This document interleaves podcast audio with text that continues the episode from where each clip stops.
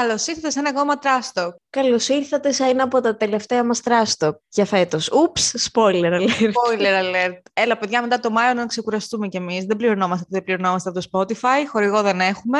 Τρία ακόμα επεισόδια. Αυτό και άλλα δύο μείνανε. Limited edition. να τα χαρείτε όσο τα έχετε ούτως ή άλλως έχουμε τόσα επεισόδια. Δηλαδή, αποκλείεται να τα έχετε ακούσει όλα. Οπότε, το yeah. καλοκαιράκι σας, εκεί που πάτε ε, στην παραλία σας, μπορείτε να βάζετε ένα από αυτά τα 50 κάτι επεισόδια που έχουμε. Τι λέμε πια; Επειδή όμως θέλουμε να ξεκουραστούμε και αυτό που είπες δεν πληρωνόμαστε, χορηγός δεν υπάρχει μέχρι στιγμής και κάποτε στερεύουν και οι ιδέες, πρέπει να γυρίσουμε ανανεωμένες από το φθινόπωρο πάλι. Ε, θα γυρίσουμε. Το έχουμε αποφασίσει. Ναι, εγώ το θεωρώ δεδομένο. Σήμερα, παιδιά, μας έχει μια αδιανόητη πάρλα με τη Φέη. Δεν έχουμε σταματήσει να μιλάμε. Και έχουμε επικεντρωθεί σε ένα θέμα, το οποίο Φέη, πες το θέμα μας για σήμερα. Για άλλο θέμα, α, επίσης, για άλλο θέμα πηγαίναμε σήμερα, αλλού θα καταλήξουμε. Ναι, Αλλά πες Φέη το θέμα μας για σήμερα το τελικό. Να σημειώσω ότι δεν έχουμε που δεν έχουμε script συνήθως τα θέματα που λέμε ότι θα κάνουμε. Τα αλλάζουμε και τελευταία στιγμή. θα μιλήσουμε γενικότερα για τα εργασιακά κατά κάποιο τρόπο, αλλά δεν θέλω να το περιορίσουμε. Έχουμε ξαναμιλήσει για τις εργασιακές συνθήκες σε αυτές τις δύο χώρες, Ελλάδα και Κύπρο. Έχουμε μιλήσει για εργασιακές μας εμπειρίες. Μήπως, Φωτεινή, να πούμε πώς ξεκίνησε αυτό το επεισόδιο που σου είπα ότι μου ήρθε ο λογαριασμός της ΔΕΗ; Ναι.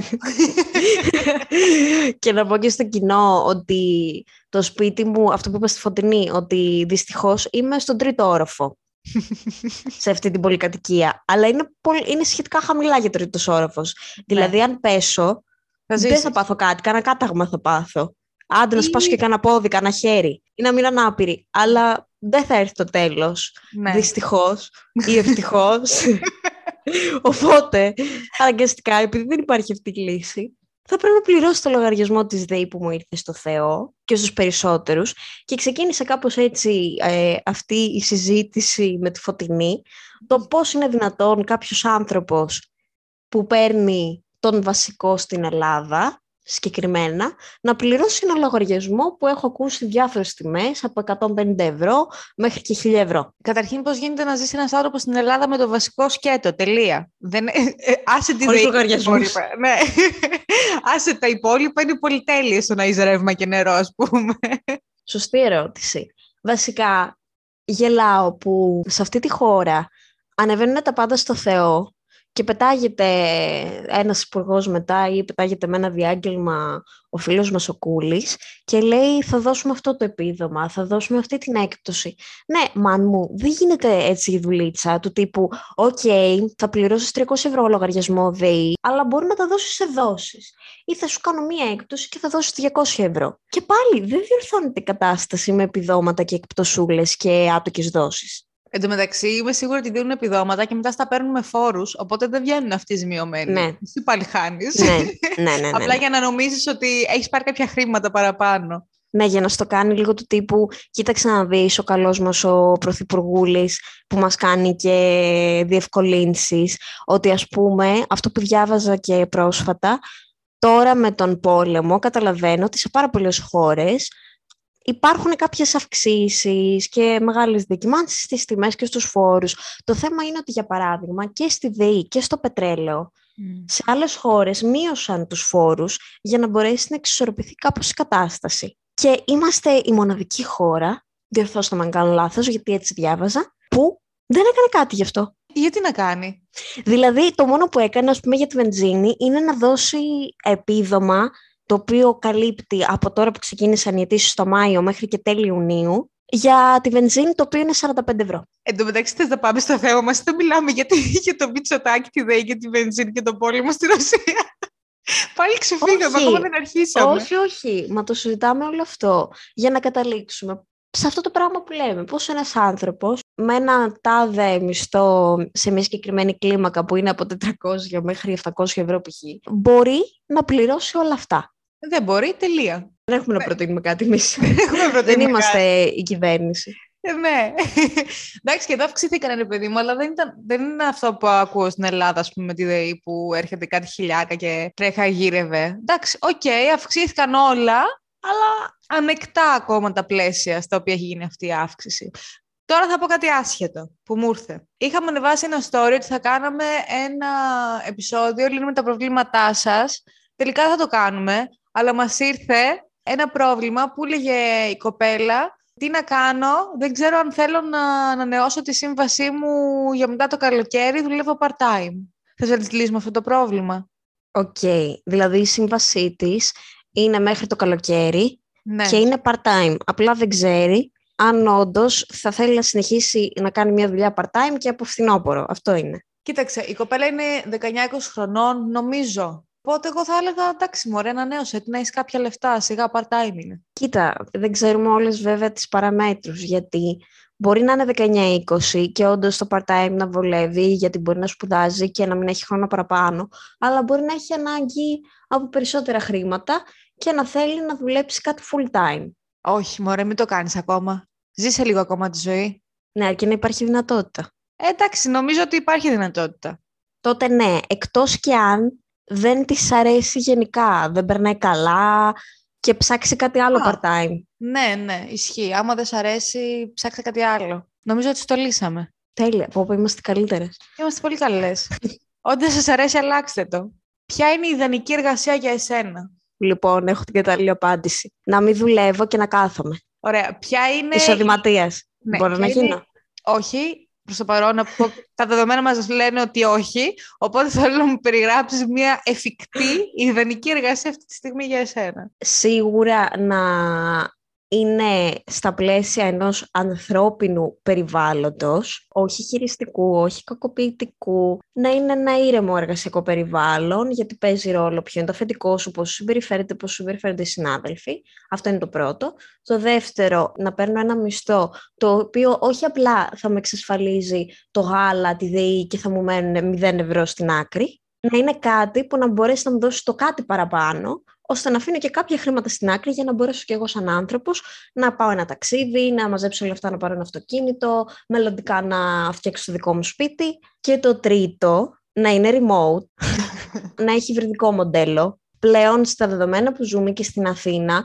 θεωρώ είτε το remote είτε το υβριδικό είναι τέλειο. Το τελείως διαζώσεις με κουράζει. Εγώ το έχω βάλει πλέον στα to-do μου. Δηλαδή, θεωρώ από εδώ και έπειτα, στα έπειτα χρόνια, θα κοιτάζω πολύ, θα μετράει πολύ στα συν αν μια εταιρεία προσφέρει υβριδικό ή full remote. Το full γραφείο θα πρέπει να είναι κοντά στο σπίτι μου. Ναι, αυτό, αυτό σκεφτόμουν ότι εγώ δεν ξέρω αν θα μπορούσα να δουλεύω από το σπίτι, γιατί μπορεί και να μην δούλευα. Αλλά εγώ μιλάω εκ του ασφαλούς γιατί η δουλειά μου είναι 10 λεπτά ας πούμε, από το σπίτι μου Μμ. αυτή τη στιγμή. Αν ήμουν στην Αθήνα, μπορεί και εγώ να σχαινόμουν να σηκωθώ το πρωί να πάω για δουλειά. Ακριβώς, γιατί τρως πάρα πολύ χρόνο στο πηγενέλα. Δεν είναι μια ισχύ διαδρομή, ρε παιδί μου. Υπάρχει αυτή η βαβούρα, σε κουράζει πάρα πολύ. Τέλος πάντων, μην μπούμε σε λεπτομέρειες. Και μ, το τέταρτο, θεωρώ ότι είναι να μου αρέσει το αντικείμενο. Θεωρώ ότι αν είσαι σε μια δουλειά που κάνεις κάτι το οποίο δεν σε γεμίζει και σε χτυρίζεις γιατί λες βαριέμαι τώρα να ανοίξω αυτό το Excel, βαριέμαι αυτό να κάνω το τάδε που μου είπανε, τότε δεν περνάει παιδιά το 8ωρο Ναι. ή το 10ωρο ή το 5ωρο. Δεν γίνεται. Πρέπει να σου αρέσει έστω και στο 50%. Σίγουρα στα πλαίσια της δουλειάς σου δεν θα σου αρέσει κάποια κομμάτια. Μπορεί, ας πούμε, σε μένα να μου αρέσει να μιλάω στα τηλέφωνα. Ναι. Αλλά αναγκαστικά υπάρχει και αυτός σαν μέρος. Μπορεί να μου αρέσει να κάνω παρουσιάσεις. Υπάρχει. Το λέω τυχαία τώρα. Και θα βάλω και ένα έκτο. Έκτο δεν είναι. Πέμπτο. Να υπάρχει εξέλιξη. Την εξέλιξη όμως εγώ στο μυαλό μου έχω την αύξηση. Δεν με ενδιαφέρει πολύ. την Δεν έχω εξέλιξη. μόνο άφ. Όχι. Για μένα, συγγνώμη, είναι πολύ ψηλά το, το χοϊτρό μου και θέλω και τον τίτλο. Εμένα αν μου εντάξει. δώσει τα λεφτά και δεν μου δώσει κανένα τίτλο, δεν έχω κανένα πρόβλημα με αυτό. Δηλαδή, αν έχω κάποιον άλλο τίτλο και μου δώσει τα διπλάσια λεφτά, δεν έχω πραγματικά. Και, είχα και κατώτερο τίτλο να έχω, πραγματικά δεν με ενδιαφέρει καθόλου. Το ακούω και αυτό. εντάξει, απ' το- ναι, εντάξει, εμένα είναι σαν δεύτερη επιλογή. Θα μου άρεσε να έχω με τόσου σπουδές και τόσο κόπο, τόσο αίμα, δάκρυα και υδρότας, να υπάρχει και μια εξέλιξη στις γνώσεις, στον τίτλο, και κάτι ρε παιδί μου, όχι μόνο στα λεφτά. Αν αυτό σημαίνει όμως ότι θα δουλεύω 20 ώρες τη μέρα, άκυρο. ναι. Συνήθως σου δίνουν ένα τίτλο για να δουλεύεις 20 ώρες την ημέρα, αλλά σου δίνουν τα ίδια λεφτά ή ελάχιστα παραπάνω. Το θέμα είναι να σου δώσουν περισσότερα λεφτά. Γι' αυτό λέω δεν με ενδιαφέρει ο τίτλος. Δεν τον κάνω το τίτλο, ούτως ή άλλως ό,τι δηλώσεις είσαι. Άμα πάω εγώ και φτιάξω ένα βιογραφικό και πω ότι ήμουν κάτι ανώτερο, θα το ελέγξει κανείς αυτό ποτέ. Και έχω και ένα τελευταίο.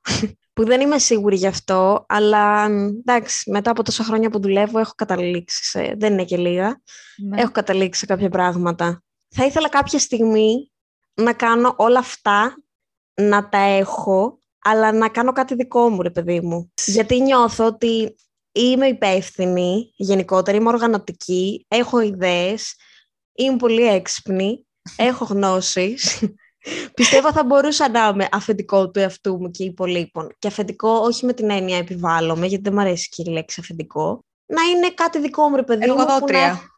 Ναι, που να έχω μαζί μου μια ομάδα και όντως να κάνουμε διάφορα πράγματα μαζί. Γιατί τσαντίζομαι να έχω κάποιον πάνω με το κεφάλι μου. Θέλεις όταν το κάνεις αυτό το πράγμα, να το κάνεις, να με προσλάβεις, αλλά εγώ να κάτσω εδώ πέρα και να μου δίνεις. Ναι, θα σε remote. Ναι, να είμαι remote, να το κάνουμε φυσικά και αυτό. και θα το έχω. Φυσικά και θα το έχω την remote επιλογή. Εντάξει, θα μου δίνεις όμως καλά λεφτά ή θα μου δίνεις το βασικό της Ελλάδας, γιατί δεν το θέλω. Θα σου δίνω πολύ. Εσύ θα παίρνεις το μεγαλύτερο μισθό πόλη. Ωραία, έτσι αξιοκριτικά. Όπως συμβαίνει σε αυτές τις δύο χώρες ούτως ή άλλως. για πες εσύ, γιατί εγώ μπορεί και να ξέχασα κάτι, αλλά τώρα αυτά μου ήρθαν. Α, δεν μιλάμε τώρα για τα βασικά ε, ένσημα και τέτοια. Εγώ το θεωρώ δεδομένο αυτό. Σε αυτή τη χώρα δεν είναι. Εντάξει, εγώ και στην Ελλάδα ήμουν ασφαλισμένη. Κανονικά. Ναι, αλλά υπάρχουν πολλές περιπτώσεις που παίζει πολύ το μαύρο, ρε παιδί μου, χρήμα. Ναι, απλά εγώ το θεωρώ δεδομένο, δεν το διαπραγματεύομαι. Εγώ θέλω να μην με πρίζουνε, πολύ σημαντικό. Θέλω να έχω κάπως την ισχύ μου μέσα στη δουλειά. Τώρα ιδανικά να μιλάω και με κόσμο. Αν γίνεται αυτό, είναι το καλύτερο. να παίρνω καλά λεφτά, όσο το δυνατόν καλύτερα. Να έχω τις άδειές μου όποτε τις θέλω. Πολύ σημαντικό πολύ σημαντικό, γιατί με πιάνουν κάτι τάσεις φυγής. Οπότε να μπορώ να πηγαίνω για τις διακοπές μου, να έχω τα λεφτά για να πάω τις διακοπές μου. Εντάξει, προς το παρόν καλά τα πάω. Δεν έχω κάποιο παράπονο. Θα δούμε τώρα. Ανεξάρτητα πώς νιώθουμε στη ψυχή, είμαστε σε μια νέα ηλικία και έχουμε ακόμη, παιδί μου, χρόνια για να δουλέψουμε. Δυστυχώς. Δυστυχώς. Δουλεύουμε. Πόσα χρόνια δουλεύουμε, έξι; Ναι, εντάξει. Εγώ, ας πούμε, η πρώτη δουλειά που έκανα ήταν στα 17 ή 18, αλλά έχω και διαλύματα ενδιάμεσα. Ε, ήταν δηλαδή δεν μπορώ να το πάρω μαζικά. Ναι, ήταν για λίγους μήνες εκείνη η δουλειά, ενώ συνεχόμενα, πότε, εγώ από το 21 θυμάμαι, με, με κάποια διαστήματα, κάποιους μήνες μέσα στο χειμώνα, ας πούμε. Ναι, και εγώ έχω κάποια σπαστά, αλλά δεν ξέρω. Πολύ κούραση, ρε παιδί μου. Κούραση όχι τόσο σωματική, ψυχική, ειδικά όταν έχεις επικοινωνία με κόσμο, είναι ακόμη πιο κουραστικό. Ναι. Ξέρεις τι θέλω να, να πούμε σήμερα; Γιατί θα τελειώσουμε και τα podcast και δεν θα έχω προλάβει να βγάλω τα νεύρα μου με αυτό το φαινόμενο. Θέλω να μιλήσουμε για αυτή τη μάστιγα που σου βγαίνει διαφήμιση στο YouTube.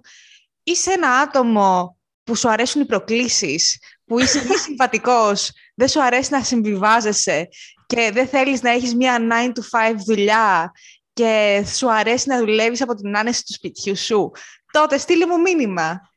Μπορούμε να μιλήσουμε. Γελάω πάρα πολύ, γιατί ακριβώς έτσι τα λένε. Και είναι κάποιες λέξεις κλειδιά που χρησιμοποιούν, ναι. όπως το άνεση του σπιτιού σου, βαρέθηκε στην ε, 9 to 5 job σου και ναι. κάτι τέτοια. Και ειλικρινά εκνευρίζομαι που τους βλέπω και στο TikTok πλέον και κάνουν και βιντεάκια και λένε κάνε αυτό, κάνε εκείνο, κάνε τ' άλλο και δείχνουν κάτι χαζά πράγματα. Και χαζά. λέω, τελείως χαζά. Και λέω, που από κάποια, οκ, okay, μπορεί να βγάλεις ένα εισόδημα, αλλά να βγάλεις και 10 ευρώ το μήνα. και 100 σου λέω εγώ, στην καλύτερη περίπτωση. Ναι, οκ, okay, το καταλαβαίνω ότι έχει μια βάση αυτό που λες, μπορεί να έχει.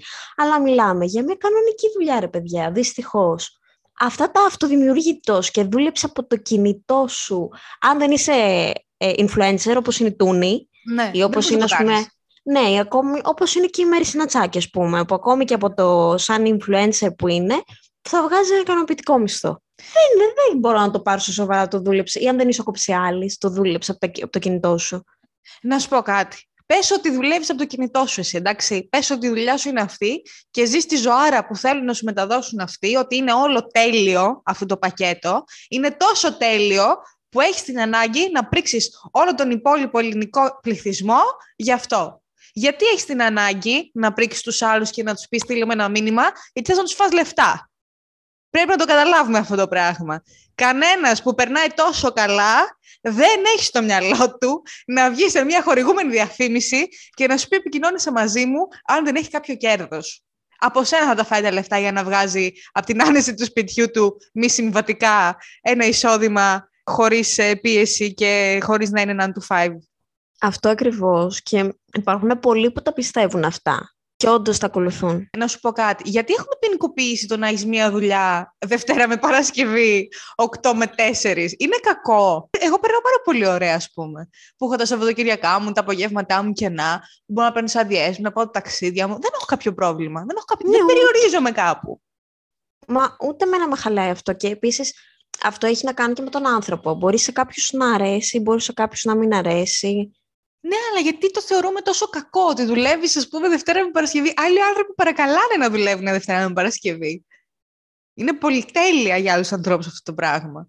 Ξέρεις τι, έχω δει πολλούς από αυτούς που δεν σου λένε, βασικά όλοι, δεν σου λένε ποτέ τι είναι αυτό που κάνουν. Όχι, απλά σου λένε αυτό που είπες εσύ στο ποιηματάκι. Ναι. Βγάζουν και ένα βίντεο που έχω δει ένα-δύο συγκεκριμένους. Είναι σε ένα σπίτι, ξέρω εγώ, τεράστιο, ναι. που τύπου Airbnb το νίκησε για λίγες ώρες. Ναι. Και θέλεις και εσύ να δουλεύει από το κινητό σου και να είσαι σαν και εμένα και να πας από εδώ και από εκεί και να επισκέφτεσαι μέρη ενώ δουλεύεις και βγάζεις, έχεις παθητικό εισόδημα. Και τα βλέπω και λέω, Ναι, θέλω, αλλά τι είναι ακριβώς αυτό που. ναι, τι κάνεις; Ποια είναι η δουλειά σου ακριβώς και έχεις εισόδημα; Πώς το δημιουργείς το εισόδημά σου; Σε μένα στην διαφήμιση. Και είναι και άλλη κατηγορία που τους έχουμε ξαναφέρει, που είναι απασχολούνται με κρύπτο, forex, έχεις δει και εσείς που μας ακούτε, συγγνώμη ξεχάστηκα ότι μας ακούτε κιόλας, ε, ναι, νομίζω μεταξύ μου. Ξεχαστήκαμε ότι κάνουμε podcast. ναι. Έχετε δει λοιπόν, δεν ξέρω αν ξέρετε ένα YouTuber τον Καρπούζη. Ξέρω τι θα πεις, τον αγαπώ.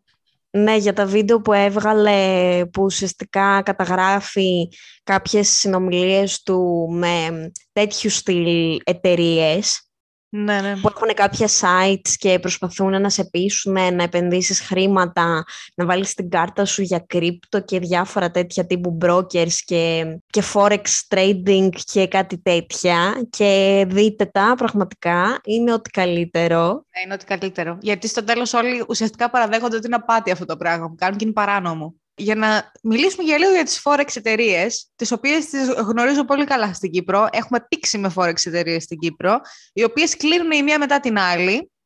Γιατί άραγε. Γιατί άραγε, μήπως κάτι δεν είναι νόμιμο, μήπως κάτι δεν πάει καλά; Τέλος πάντων, ε, οι Forex εταιρείες εδώ πέρα λοιπόν προσλαμβάνουν για την πρώτη γραμμή, αυτός που θα σε πάρει τηλέφωνο, προσλαμβάνουν κυρίως άτομα που δεν έχουν ιδέα από, οικονομικό, ε, από οικονομική γνώση, ρε παιδί μου, σου δίνουν ένα φυλάδιο, είναι κυριολεκτικά ένα φυλάδιο, το έχω δει, έχω και στο σπίτι μου ένα τέτοιο, αν θέλετε. σου δίνουν ένα φυλάδιο και σου λένε θα τους λες αυτά. Δεν είναι κάτι διαφορετικό. Και μετά αυτοί, αν σε πείσουν, που για να σε πάρουν και τηλέφωνο κάπως έχεις εγγραφεί και μέσα σε όλα αυτά, αν σε πείσουν, σε παραδίδουν σε άλλους μετά που έχουν κάποιες παραπάνω γνώσεις, ούτως ώστε να σου φάνε τα λεφτά. Επίσης, στις περισσότερες εταιρείες είναι γύρω στο 15% πιθανότητα να βγάλεις λεφτά από τη Forex. Και για να βγάλεις λεφτά από τη Forex πρέπει να σου περισσεύουν τα λεφτά, να μην έχεις να κάνεις κάτι με τα χιλιάρικα που σου περισσεύουν και απλά να τα βάλεις εκεί πέρα σε μια εταιρεία να δεις μπας και βγάλεις λίγα ακόμα. Τρελό. Αυτό είναι η Forex. Και επίσης έχω την αίσθηση ότι στην Ελλάδα, καλά, πλέον στην Ελλάδα δεν ξέρω κανέναν να δουλεύει σε Forex εταιρεία, εγώ προσωπικά. Υπάρχουν, αλλά έχουν ηρεμήσει. Νομίζω γύρω στο 18, 19, κάπου εκεί είχαν ανθίσει πολύ. Δηλαδή και εμένα μου ερχόντουσαν διάφορα μηνύματα και στο Instagram και στο LinkedIn και παντού. Μέχρι και στο Facebook, ξέρω εγώ, μπορεί να σου στέλνανε. Έβλεπες και στο σελίδε και τα λοιπά που υπήρχαν. Τώρα έχουν ψιλοειρεμήσει. Υπάρχει άλλη κατηγορία πιο πολύ, αυτή που, είναι η... αυτή που είπαμε πριν. Ναι, ναι. Μιλάνε για παθητικό εισόδημα 9 to 5 job και δεν λένε τι ακριβώς κάνουν. Παιδιά, πω, πω, είστε κουραστικοί όλοι εσείς, να το ξέρετε. Επίσης, αν τολμήσει κάποιος και με πάρει τη Forex τηλέφωνο, δεν ξέρω πώς και που θα το βρουν το τηλέφωνό μου, αλλά αν γίνει ποτέ αυτό το πράγμα, θα τους ρωτήσω εσύ πόσα λεφτά έχεις βγάλει από τη Forex; Γιατί δεν ξέρω κανέναν να δουλεύει σε Forex και να έχει βγάλει λεφτά από τη Forex. και ξέρω πολλά άτομα εδώ πέρα που δουλεύουν στη Forex. Και έχουν και εφαρμογή της Forex, το οποίο είναι αν θα βάζεις λεφτά και πόσα λεφτά θα βάζε, το τι θα έβγαζε, και είναι όλοι μείον στο ποσό που έχουν βάλει. Ναι, όντως. Άρα, παιδιά, Μην δίνετε τα λεφτά σας στο κάθε τι χάρπαστο. Καλύτερα αποταμιεύστε τα, δεν ξέρω, κάψτε τα, πάρτε ένα ψαλίδι. Επίσης, η Forex δεν είναι επένδυση. Είναι, Αυτό. είναι gambling. Είναι τζόγος. Άμα πάρεις ένα ψαλίδι που είπα πριν, είναι μια επένδυση. Άμα δώσεις τα λεφτά σου στη Forex, είναι τζόγος. Και κατά πάσα πιθανότητα θα τα χάσεις αυτά τα λεφτά.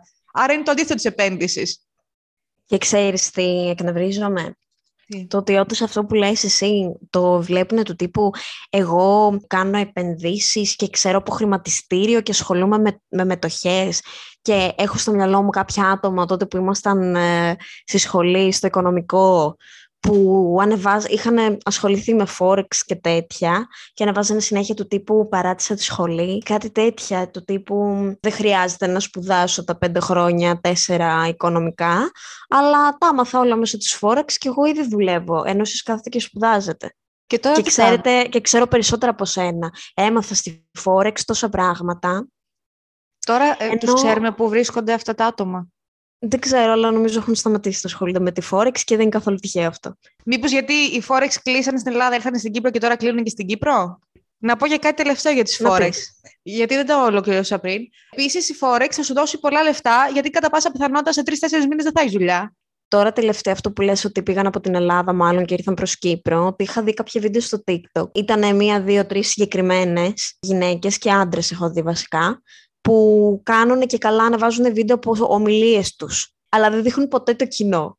Ή όταν πάει να δείξει το κοινό, σταματάει το βίντεο και γράφει σχόλιο από κάτω. Γιατί δεν μας δείχνει το κοινό να το δούμε. Μπορεί να μην υπάρχει κοινό. Γι' αυτό. ναι, απλά θα είναι δύο άτομα ή κανένας όντως. Για να μην πω τώρα για τη Herbalife. Όχι, φίλε, τους ξέχασα αυτούς. Αυτή τη μάστιγα της Herbalife. Πλασιά. Η Herbalife είναι τύπου πυραμίδα. Εταιρεία πυραμίδα. Ότι μπαίνεις σε αυτή την εταιρεία, σε έχει βάλει κάποιος άλλος, αυτός παίρνει commission από σένα και εσύ ψάχνεις να βρεις άλλους για να πάρεις Α, commission ναι, από ναι. αυτούς. Οπότε δεν βγάζει κανένας λεφτά ουσιαστικά μέσα από όλο αυτό. Επίσης, να πω ότι όταν πρώτα είχα έρθει Αθήνα το 19, ήταν σε έξαρση Herbalife και ειλικρινά έτρεχα, έτρεχα προς την Ε. αντίθετη κατεύθυνση για να γλιτώσω από τους Herbalifers που ήταν όλοι από το Σύνταγμα μέχρι και φυσιά είχαν εξαπλωθεί. Ειλικρινά έτρεχα. Δεν άντεχα. Παιδί μου δεν θυμάσαι που σε περίμενα μία φορά στο Σύνταγμα, είχα έρθει Αθήνα; Ναι, ναι, ναι. σε περίμενα θυμάμαι. στο Σύνταγμα και με είχε πιάσει ένας από τη Herbalife και μου έλεγε πόσο θα βαθμολογούσες τη διατροφή σου; Και λέω ρε γαμώ το φέι Πού είσαι ρε φίλε, πού είσαι, γιατί το ζω αυτό; Και του έλεγα πέντε. Χμ, μου λέει, μου κάνει, εντάξει, εσύ ειλικρινής τουλάχιστον. Και μετά μου έλεγε, ε, θες να κάνουμε μια λιπομέτρηση; Έκανα, του λέω τώρα πρόσφατα. Α, μου λέει, και πώς πήγε, λέω, δεν με βλέπεις. Τέλεια, του κάνω. Και με έβαλε να τον ακολουθήσω και στο Instagram και με ακολούθησε και στο Instagram μέχρι να δω αυτή τη βλαμμένη τη Φέη να ανεβαίνει τα σκαλιά εκεί πέρα στο Σύνταγμα. Παιδιά, μου είχε σπάσει τα νεύρα. Εντάξει, έχουν, και αυτοί έχουν ηρεμήσει επίσης, αλλά υπάρχουν ακόμη. Υπάρχουν, παιδί μου, πάρα πολύ. Και δείχνουν και το πριν και το μετά, λες και βλέπω τηλεμάρκετινγκ, ε, πήρα το τάδε ρόφημα και, και έχασα δύο γραμμάρια. Αυτές οι δουλειές που δεν μπορούσα να τις κάνω ποτέ. Με κουράζουν στη σκέψη όλα αυτά που έχουμε πει τόση ώρα.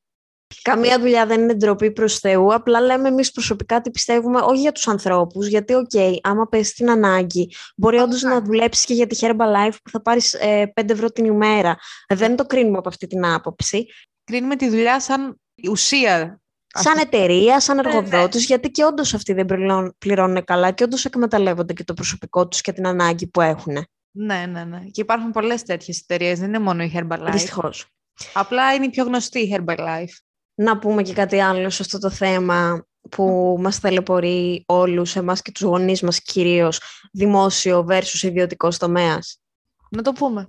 Ε, θες να μας πεις εσύ λίγο τι γίνεται στην Κύπρο; Λοιπόν, στην Κύπρο θα μπεις και θα πάρεις 1.700 ευρώ μόλις μπεις. Και Για το μετά, δημόσιο. ναι, που μπαίνεις μέσω εξετάσεων. Ε, Πα και δίνει εξετάσεις για να μπεις στο δημόσιο. Και μετά μπορεί να φτάσεις να παίρνεις 3-4 χιλιάρικα, ας πούμε, πριν βγεις στη σύνταξη. Κάπως έτσι. Μπορεί και παραπάνω, δεν ξέρει κανείς. Δεν έχω καταλάβει ποιο είναι το, το ταβάνι, ας πούμε. Ίσως είναι ανάλογα το, το άγγελμα, τον κλάδο. Μπορεί, μπορεί, ναι. Τέλος πάντων, είναι καλή περίπτωση εδώ πέρα να μπεις στο δημόσιο, είναι η αλήθεια. Και τρελαίνομαι όταν μου λέει ο πατέρας μου να μπω να κάνω τα χαρτιά μου. Η γνωστή κουβέντα. Κάνε τα χαρτιά σου για το δημόσιο της Ελλάδας. Για να μην παρεξηγηθούμε. ναι. Που εγώ είμαι στην Κύπρο τώρα. Έχω αφήσει δύο, χ- είμαι δύο χρόνια εκτός Ελλάδος. Ε, και του λέω, μπαμπά, να άντε και μπαίνω στο δημόσιο της Ελλάδας. Θα έρθω και θα πάρω λιγότερα που παίρνω εδώ πέρα στον ιδιωτικό. Γιατί να μην κάνω κάτι να πω στο δημόσιο της Κύπρου, να παίρνω τα διπλάσια, τα τριπλάσια, τα τετραπλάσια μελλοντικά. Ποιο είναι το motivation πίσω από το να κάνω τα χαρτιά μου για το δημόσιο της Ελλάδας, που θα μπεις και θα παίρνεις 800 ευρώ. Λοιπόν, να σου πω και εγώ την πλευρά της Ελλάδας μιας και είμαι ακόμη σε αυτή τη χώρα προς το παρόν. Ισχύει αυτά που λες και αυτό που είπες για την Κύπρο και εγώ από σένα τα ξέρω και πιστεύω ότι περισσότεροι δεν το ξέρουν. Εδώ πέρα όντως υπάρχει περίπτωση να παίρνεις λιγότερο από τον ιδιωτικό τομέα. Σίγουρα δεν παίρνει σε όλες τις θέσεις δημοσίου 700 και 800 ευρώ. Υπάρχουν και κάποιες που θα πάρεις και 1000 και 1200 και 1500. 3.000 όμως όπως στην Κύπρο δεν θα φτάσεις ποτέ στο ναι. δημόσιο. Ό,τι και να κάνεις. Ενώ στον ιδιωτικό τομέα έχεις κάποιες ε, τώρα κι εσύ δεν έχεις. Ελάχιστες. Δεν έχεις, μάνα μου. Πιθανότητες.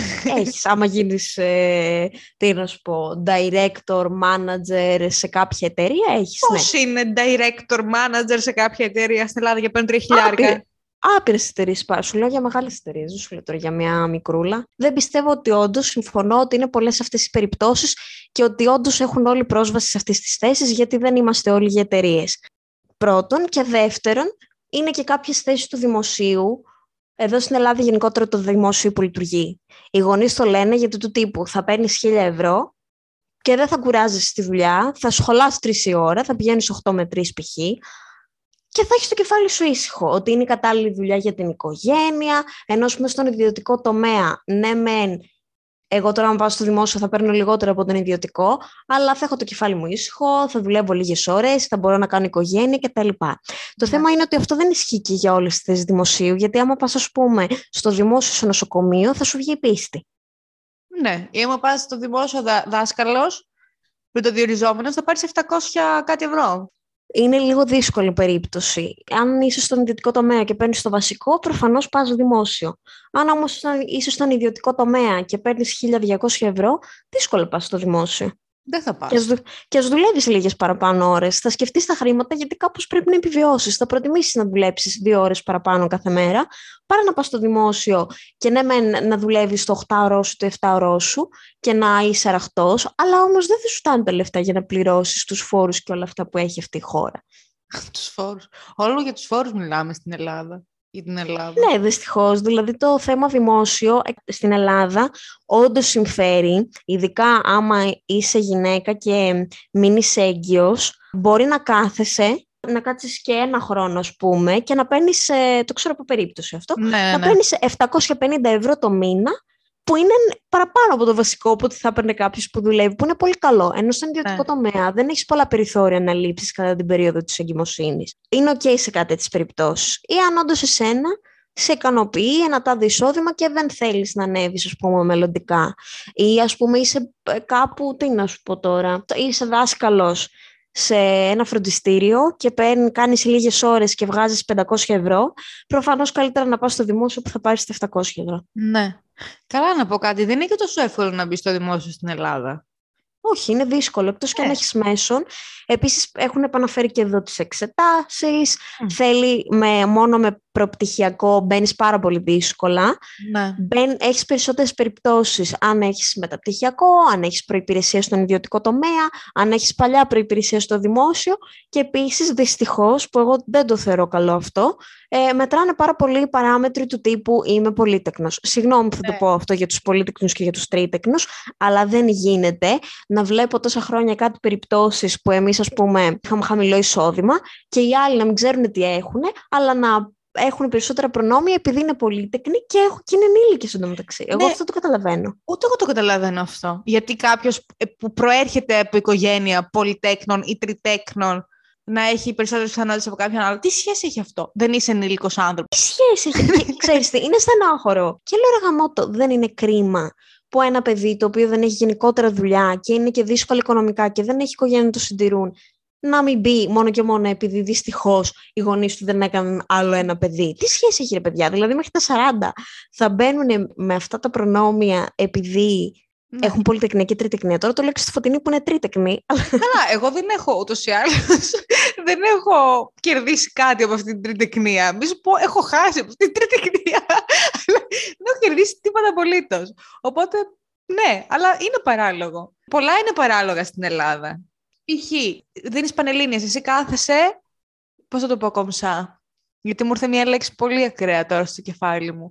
Κουράζεσαι να διαβάζεις τόσα χρόνια και σου έρχεται ο Κύπριος, επειδή έχουν ένα ποσοστό, ας πούμε, ναι, ναι. για τους Κύπριους και για τους ε, Βορειο, δεν ξέρω και εγώ τι, και τον Εύρο και δεν ξέρω και εγώ τα, τι σύνορα έχουν πιάσει, και σου λέει, έχω γράψει 2.000 μόρια, ας μπω στο οικονομικό που δεν θα το βγάλω ποτέ π.χ. Ας μπω ιατρική με 7.000 μόρια. Γιατί ρε φίλε, ο άλλος έχει χαλάσει τα μάτια του για να κάτσει πάνω από ένα βιβλίο τόσα χρόνια, να δώσει αυτές τις πανελλήνες τέλος πάντων και έχει γράψει 18.900 και δεν έχει γράψει 19.100 και σου έχει τον Κύπριος με 7.000 και σου μπαίνει ιατρική. Για ποιο λόγο; Ένα παράδειγμα δίνω τώρα. Εννοώ ότι πολλά πράγματα δεν στέκουν. Βάλτε ένα όριο σε όλα. Ότι πρέπει να έχεις κάποιο όριο και μετά όλα τα υπόλοιπα.